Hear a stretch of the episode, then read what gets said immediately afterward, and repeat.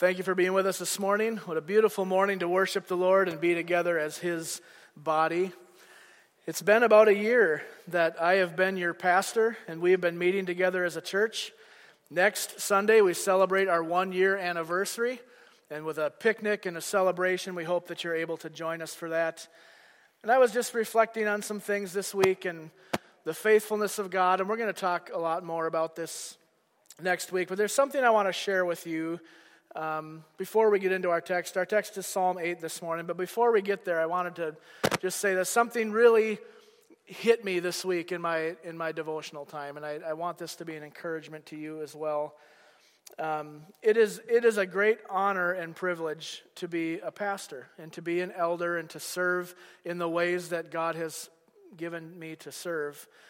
And as much of a joy and a privilege as it is, it does come with a lot of weight and responsibility. And I was thinking about the, the opportunities that I've had to help and to give instruction and to encourage the people in our church. And I was just thinking that if I myself am not daily in the Word of God, if I am not feeding myself beyond preparation, it's one thing to spend time in the Bible when I'm preparing for something. It's another thing to spend time in the Word of God just to feed my soul so that I have something to say. And I read this from Proverbs chapter 2, and I want to share this with you.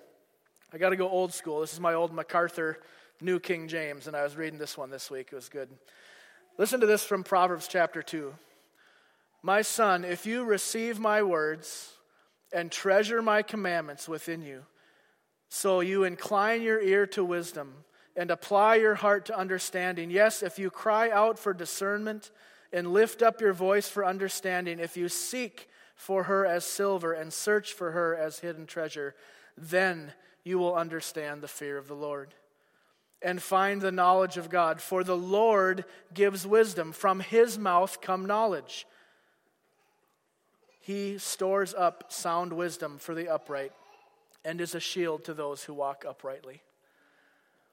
And I thought, for all the times that I have the privilege of sitting down with you and listening and answering questions, if I don't have the Word of God in me, I have nothing to say to you.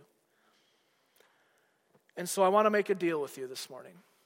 I want you as a congregation to hold me accountable to the Word of God and I am going to hold you accountable to the Word of God. As we meet together, as you get together with one another, as we corporately gather, how are we going to encourage one another if we are not being encouraged from the Word? How are you going to correct someone if you are not under the correction of God's Word? And how would we speak truth if we are not drinking from the fountain of all truth? My prayer for this church is that God would raise up hundreds of oak tree Christians that have their roots going down past despair, past trouble, past distraction, into the water of God's word. Would God be pleased to do that? And would we do this together as we enter another year of ministry, Lord willing? This is my prayer that God would make us people of the book. That's not the sermon for today. That was just something from my own time, and I, I, I want that. I really want that. I'm not just saying that to sound humble or to sound whatever. I want you to hold me accountable to the word, and I'll do the same for you. So let's open our Bibles now to Psalm chapter 8. We're going through the Psalms this summer, and we're going to get to about Psalm 11, but for today we're in Psalm 8, so please open up. It's right in the middle of your Bible, Psalm chapter 8, and we will read and pray and get into our text for this morning. Psalm chapter 8. O Lord, our Lord, how majestic is your name in all the earth. You have set your glory above the heavens. Out of the mouth of babies and infants, you have established strength because of your foes, to still the enemy and the avenger. When I look at your heavens, the work of your fingers, the moon and the stars which you have set in place, what is man that you are mindful of him? And the Son of Man that you care for him. Yet you made him a little lower than the heavenly beings and crowned him with glory and honor. You have given him dominion over the work of your hands. You have put all things under his feet, all sheep and oxen, and also the beasts of the field, and the birds of the heavens, and the f- fish of the sea, whatever passes along the paths of the sea. O Lord, our Lord, how majestic is your name in all the earth. Pray with me. Father, as we come now to this text and we come together and ask that you would be pleased to do a work, would you please do it, Lord? Come and by your Spirit reveal what you want us to hear this morning. I have designs, I have intentions, but Lord, all of that is meaningless unless you come and work. So please take the word that is preached, the word that is heard, and implant it deep within our hearts, Father. Give us eyes to see and ears to hear. And would you be pleased in our worship of the word this morning? We pray in the name of Jesus. Amen. Amen. What we have here in Psalm 2 are two examples of the majesty of God. We see two creative examples. And then, along with each of those, we have a contrast. So I want to look at both of those examples in their context and show you what I think is going on here. And then we're going to look at some other passages moving towards the New Testament that show us that the principles of Psalm 8 continue. This isn't isolated to this one section of Scripture, but these are principles that go all through the Bible and are for our good. So we'll see what Jesus does. Jesus quotes this psalm in Matthew, as well as the Apostle Paul continues this theme. So let's start at the beginning. You're going to notice in Psalm 8 that the whole psalm is bracketed with the same statement, right? O Lord, our Lord, how majestic is your name in all the earth. We see it at the beginning, same phrase at the end. When you see that kind of repetition, that kind of bracketing, you can say, okay, we know the beginning, we know the end, and the middle is telling us how that happens. Okay, so hang with me for that. The phrase, O Lord, our Lord, both a double noun, and we know, or maybe you don't know, in Hebrew poetry, Repetition was a tool they used to emphasize something. If you wanted to draw attention, and you're writing Hebrew poetry, which is what the Psalms are, and you want to really hammer a point home, you repeat a phrase or you repeat a word. Therefore, we have Isaiah 6, where we see God is holy, holy, holy. We're supposed to get it. So when you see words repeated, know that it is for emphasis, it's for our understanding. But this is also a term of intimacy. O Lord, our Lord. That's going to get distracting after a while. Even though God has set his glory above the heavens, as we're going to see in the next phrase, God is near. He is our Lord who is involved and personal. O Lord, O Lord, how majestic is your name in all the earth. Now, why do you think David draws attention to the name of God? Why didn't he just say, O Lord, our Lord, how majestic are you in all the earth? Why the name? Names were of utmost importance in the ancient Near East. So David draws attention to the name of God rather than just to God himself, to draw attention to the fact that God wants to be known. God acts in redemptive history, he does things in a very public way so that his name is recognized. And when people around say, Who did that? Oh, it was the God. It was Yahweh, the God of Israel. And his name was known and his name was feared. God acts on behalf of his name. Culturally, this still happens, maybe not as much as it used to, but your name is very significant. Right? If you were in a certain family or you were in a certain clan, there was significance that was given simply because of the name. And this significance of name is especially true when it comes to the name of God. The Bible is clear in telling us that the name of God is precious and holy, which is why one of the Ten Commandments is that you should not take the name of the Lord your God in vain. Listen to how the Old Testament talks. I, I want to focus on this because I think it's, it's really important, at least for a minute. Listen to how the Old Testament speaks about the name of God. And you can write these down or turn here with me. In Exodus chapter 9, the plagues are in full force in Egypt. You remember this? So God is sending these plagues as judgment on Egypt because Pharaoh is not letting the people go. But why is God doing it? Why the extended length of plagues? God tells Moses, Exodus 9, verse 16. But for this purpose, I have raised you up, done all the stuff, brought Moses into Egypt, done all the works that he's done. For this reason, to show you my power, and so that my name may be proclaimed in all the earth. God has purposed that his name be great in all the world, not just a small part of it. Therefore, he acts in a public way. God does not hide what he does. Malachi chapter 1, uh, verse 11. For from the rising of the sun to its setting, my name will be great among the nations. And in every place, incense will be offered to my name, and a pure offering, for my name will be great among the nations, says the Lord of hosts. In Psalm 138, one of the greatest reasons that we hear for worshiping the name of the Lord is this. Psalm 138, verse 2 says, I bow down towards your holy temple and give thanks to your name for your steadfast love and faithfulness. For you have exalted above all things your name and your word. So, why does the psalmist worship? Why does he bow down? Because God exalts his name. God is holy. His name is holy. And as Christians, we should never tolerate the flippant use of God's name. Ever. It is so common in our culture to hear the name of God taken in vain. You can't even listen to the news without hearing that and it is sin.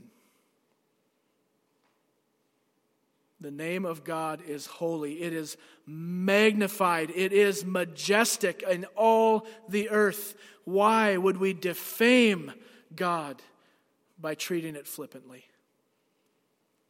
O Lord, our Lord, how majestic is your name in all the earth. The psalmist now says that you have set your glory above the heavens. And the heavens here are referring to the created things, the things that we see. We know this from reading on in verse 3 in the psalm when he talks about the moon and the stars. And I think that in this text, when God says he has set his glory on high, it's not that he's trying to keep it from us. He's not trying to hide it or get it out of the way. This is an exaltation. This is a putting things on display. He has set his glory far above the heavens, not to get it out of our reach, but so that it can be clearly seen. What if I took my pen or my Bible or whatever and I put it down on the floor? Some of you in the room could see it if you're close enough. Probably those in the back couldn't. What if I put it up on top of a ladder or a stool or up on the table? Right? You elevate something so that you can see it better, and that's what God is doing here with his glory. Or Psalm 19:1. The heavens declare the glory of God, and the skies proclaim the work of his hands. God is not into hiding his glory, he is into displaying his glory. This isn't God taking his glory and, and, and putting it like on the top shelf, like you would with a kid, and keeping your cookies away from them or a spouse. This is God putting his glory on full display that we would see and worship him. The point of verse 1, here it is. I've been talking for a few minutes. Here's the point of verse 1, I think. It's for us to get a big, magnificent picture of who God is and what he has done, which makes the contrast in verse 2 that much more absurd. Look at verse 2. So we, we just got this picture of God, majestic in all the world. He's created, He's glorious. Now, what do we see? Verse 2 Out of the mouths of babies and infants, you have established strength because of your foes to still the enemy and the avenger. Babies. I mean, at first glance, this verse seems a little out of place. And the babies never come back, they're just there and then they're gone. So, what's going on with the babies? Okay? This is what we need to find out. This is, this is our number one job this morning, is to find out what's going on with the babies. The, the point is to make contrast. We know that the Bible uses this over and over again. You see something, and then you see something so different that it helps you to understand these are not the same. There is a vast difference between Almighty, Holy, Creator God and an infant. That's what's going on here in this verse. What could be more polar opposite from God than a helpless, tiny baby? I'm going to give it away right now, but the goal of this psalm is to help us to see that God uses weak, marginalized, insignificant things to accomplish his purpose and his will. And we're going to see that through two of these contrasts. He is a huge, strong, majestic God. He could have acted any way he wants to, and yet the psalm tells us he establishes strength out of the mouths of the most unlikely source. And that's what he does to accomplish his purpose. Humanly speaking, it's hard pressed to find anything more helpless than an infant, right? As cute as they are, as cuddly as they are, they are absolutely 100% dependent on their parents, on the people around them. And of course, this is meant to be metaphorical, right? When it says that God establishes strength from the mouths of babies, it wasn't like there was a little army of babies crawling around defeating the enemies of God. Okay, this is a picture. Although we do still have the infantry in the military. I think that's another, that's another sermon. We'll get to that next week. We're going to come back to this. But now let's continue reading. Okay, continue reading verse 3 of Psalm 8. Follow along, please. When I look at your heavens, the work of your fingers, the moon and stars which you have set in place, what is man that you are mindful of him? And the Son of Man that you care for him, yet you have made him a little lower than the heavenly beings, and crowned him with glory and honor. You have given him dominion over the works of your hands. You have put all things under his feet. Again, I think that this section is helping us to see a contrast, a difference, a separation. David says that the created universe with all of its galaxies. And he specifically refers to what we see in the heavens, which I think is really interesting. The moon and the stars that you made with your mighty, nope, he says fingers. Now, of course, God is a spirit. He does not have flesh and bone like you and I do. So, what's the point? The point is to tell us that God is so powerful that it took no effort to create. What could you do with your thumb and your finger? You think you could crush a marble?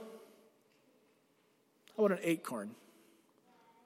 How much strength do we have in our fingers compared to the rest of our body? Not much. So, the point of seeing, when David says, When I look at this magnificent creation, the moon, the stars, there's meteors, there's planets, there's all kinds of things. And he says it's the work of your fingers. The point is to show us the very little effort that it took for God to do this and to make us realize he is so unlike we are. He is so big. David goes on from here and quotes from Genesis 2. So he's, he's making this contrast and then he fills in some of this about mankind. And so we have huge, almighty creator God, and then we have man. And he quotes from Genesis 2. Genesis 2:28 says God blessed them and said to them, "Be fruitful and multiply." and fill the earth and subdue it, and have dominion over the fish of the sea, and over the birds of the heavens, and over every living thing that moves on the earth mankind has been placed on the earth to honor God by caring for and being stewards of the world that He has given to us. To have dominion over the rest of the created world as representatives of God. I've mentioned this before, but whenever God puts us in a position of having some kind of authority, some kind of purpose, whatever, it's never about us. It's always about the giver of the gift, God. So when we see here that man has been placed on the earth, has been given dominion over the created world, we shouldn't stick our thumbs in our suspenders and say, hey, we have some pretty great authority here. Let's use it. We should say, what an unbelievable God who, although he is holy and mighty and far beyond us, he chooses to use the most weak to accomplish his purpose. God has crowned mankind with glory and honor more than anything else that he created. Now, there is a lot of unbelievably glorious things in God's creation. If you have ever spent time outside, you know this. From the animal kingdom to the plant kingdom, to the water, to the geography, everything. There is unbelievable glory in what God has made. And yet, because mankind are created in the image of God, unlike any other part of God's creation, we have been given a special honor, a special glory. But even with that honor, even with that glory, compared to God, we are the babies of verse 2. Compared to God, there is nothing extra special about us apart from Him. The dominion, the authority, the responsibility that God gives does not reflect our value and worth. It reflects the greatness of our God. Don't mix those up. Don't get those backwards where you start to think that as humankind we intrinsically have this value and this worth because we're so good at what we do. That is not the case. God has placed us here to humbly serve Him. Who does things this way? I was just thinking about this, and I was looking at these contrasts this week and how God, although He could do anything and He does whatever He pleases, He chooses to do things in such an unusual way from our perspective. Why? Why does He act this way? We're going to find out. We're going to find out. We are simply weak stewards of a majestic God. So we see these contrasts here we see that God has created, that He is glorious, that He is powerful, and yet He establishes strength out of infants, figuratively speaking. We saw that He has created the world with His fingers, meaning that He has not put a lot of effort into it, and yet He makes man the crown of His creation, and He makes man the steward. So the principle here is that God uses weakness to accomplish his purpose. God uses weakness to accomplish his purpose. What I want to do is show a couple of New Testament examples of how this continues to be a theme in the scriptures. And I'm not ignoring the rest of this. The rest of the psalm is telling us about the scope of the dominion that mankind has over birds and fish and things in the air and things in the water. But I don't think that's the main point. The main point here that I want to focus on is that God uses weakness to accomplish his purpose. And that's really encouraging for us, and we're going to see why. So, first, I want to show you something from Matthew chapter 21. You can turn here or just write it down. Matthew 21, we read about the events of what we now call Palm Sunday. Okay, when Jesus fulfilling the prophecy of Zechariah, rides into Jerusalem on a donkey, and everyone goes crazy. Right? They're, they're singing, they're singing praises to God, calling him the son of David, all these kinds of things. And as per usual, the religious leaders get really upset. And they're upset because Jesus is acting the way that Jesus usually acts. You'd think that they would get this after a while, but they didn't. And so, listen to how Jesus responds to this. He comes into the city. People are praising him. They're throwing their coats down on the ground. They're just acting in these ways. And the religious leaders are like, this is not right. Something's not right here. Listen to what Jesus says. This is Matthew 21, starting in verse 14. This will give a little context. I'm going to start just a little early here. And the blind and the lame came to him in the temple, and he healed them. But when the chief priests and the scribes saw the wonderful things that he did, and the children crying out in the temple, Hosanna to the Son of David, they were indignant. They were upset. And they said to Jesus, Do you hear what they're saying? And Jesus says to them, Yes. Haven't you ever read? And then he quotes Psalm 8 Out of the mouths of infants and nursing babies, you have prepared praise. I mean, for one thing, to say to a scribe who has literally memorized the entire Old Testament, haven't you ever read? A little bit of irony there. God established his kingdom through the weakness of human flesh. Jesus Christ releases his rightful place as the Son of God and condescends to the world, takes on flesh. And that is how God establishes his kingdom through weakness. And he responds to these religious leaders and quotes from Psalm 8, and he says, This is how God works. This is it. They got it right. God doesn't come looking for strength and power. He accomplishes his purposes through weakness of all things. He will establish praise from the mouths of babies and infants to show his glory. This is amazing. We could also go to the Apostle Paul, who shows us how this theme of majesty through weakness continues into the New Testament. I want to read from Paul's letter to the church in Corinth. This is 1 Corinthians chapter 1, starting in verse 26. Listen to what Paul says. For consider your calling, brothers. Calling means coming into the family of God, coming to faith in Jesus in this context. For consider your calling, brothers. Not many of you were wise according to worldly standards, not many were powerful. Not many were of noble birth, but God chose what is foolish in the world to shame the wise. God chose what is weak in the world to shame the strong. God chose what is low and despised in the world, even things that are not, to bring to nothing things that are. Why? Verse 26, 29. So that no human being might boast in the presence of God. Why does God choose the weak and the foolish to accomplish his purpose? Even though he could have done whatever he wanted, and he does, why does he do things this way?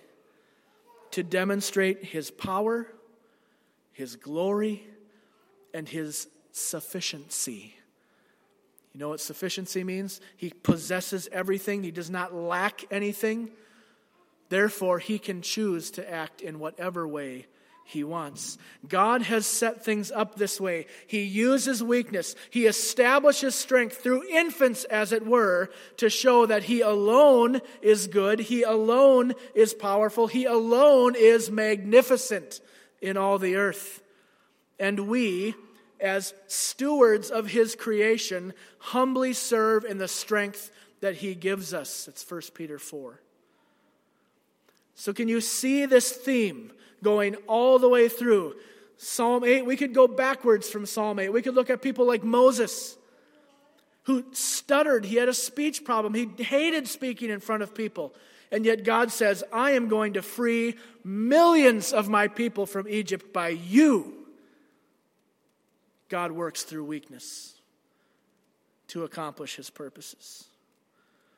2 Corinthians 12 Paul is going through some kind of physical problem, don't know what it is. Three times he prays that God would remove it. Paul wasn't a wimp, he'd been through a lot. So this must have been a pretty bad ailment. And he prays that God would take this away.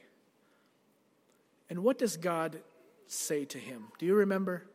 2 Corinthians chapter 12. My grace is sufficient for you, for my power is made perfect in weakness. Paul says, Therefore, I will boast all the more gladly of my weakness, so that the power of Christ may rest on me. How unusual is it to boast in weakness? When we pick teams, when you establish a group of people to accomplish something, you don't go around and look for the most unqualified, unlikely candidate. You put the best, the strongest, the smartest. It's not the way God works. Because if that were the case, we could take credit for that. But as it is, God works through weakness so that He, without any doubt, is the one who is responsible. He is the one who gets glorified. He is the one who is praised. Do you feel weak today?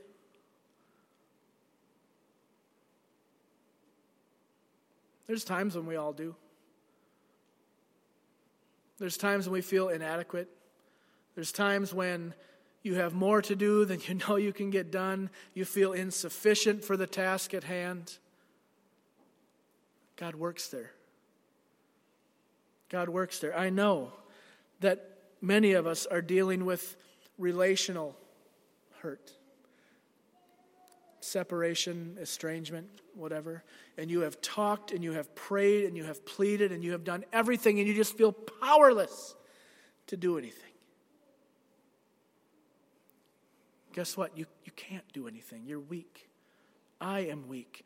But that is precisely where God works. In our weakness. He establishes strength through weakness. He establishes his own praise through weakness. Or perhaps you're coming off of a week that was really discouraging. Maybe you don't feel like you fit in anywhere and you see everybody else using their giftings and, and doing things, and you say, I don't know, I don't have anything to give. God works there. That's not an opportunity to despair. That's an opportunity to hope. Psalm 8 is for you to see that God works through the most unlikely candidates to accomplish his purpose. You see, God does not look at the world and find the most qualified, the most strong, the most put together person to accomplish his will. What does he look for? There's a couple things the Bible tells us humility, weakness, Psalm 51 says, A broken and contrite heart you will not despise, O God. Most of us try desperately to live in our own strength.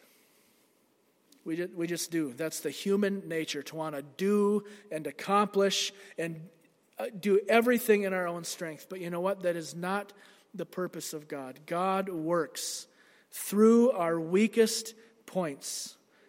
And He can establish praise and strength from anything. So take heart. God will redeem your weakness. God will redeem the time and will use that to glorify Himself and to accomplish exactly what He wants from your life. This is not the direction I was going to go with this psalm, by the way, when I first started this week. There are some really amazing implications of this psalm when we get into the book of Hebrews. And if you want to know that, I would be happy to sit down. But I felt like the Holy Spirit was leading me to say this because we need to hear it. We are so bent to try to do it on our own. And I just want to tell you this morning stop it. Quit trying to live your life in your own strength. It is exhausting and you won't make it. But God delights to work in our weakness to accomplish His strength. So trust Him to do that. Trust Him. Ask Him. You feel weak? Good. That's exactly where God wants you so that He can work, that He can accomplish His purposes. And you know what? probably the attribute of God that I love the most is his faithfulness. So when you come to God and say, God, I feel weak, I feel inadequate, I don't have the strength to do what you're calling me to do, he says, Yes, that is right where I want you. And he works because he's faithful. Don't treat your weakness like a defect. It is exactly what God has for you, and He will work. Let's pray together. O Lord, our Lord, how majestic is your name in all the earth. We do not understand, Father, why you planned things this way, why you operate this way. I do not know. But I am so thankful that I do not have to be strong in myself, but that you will take me in my weakness, in my failings, in my inadequacy, and use me for your own purpose. Please do it. Please come this morning, Lord, and minister to our hearts. For those who are just feeling dragged down and weak and helpless, God, strengthen them. Help them to know that they are not there by accident, but you have brought them to this place so that the demonstration of your power will be so clear. We are so desperate for your help, God. Please come and work through the ministry of your word and through your Holy Spirit. I pray in Jesus' name. Amen.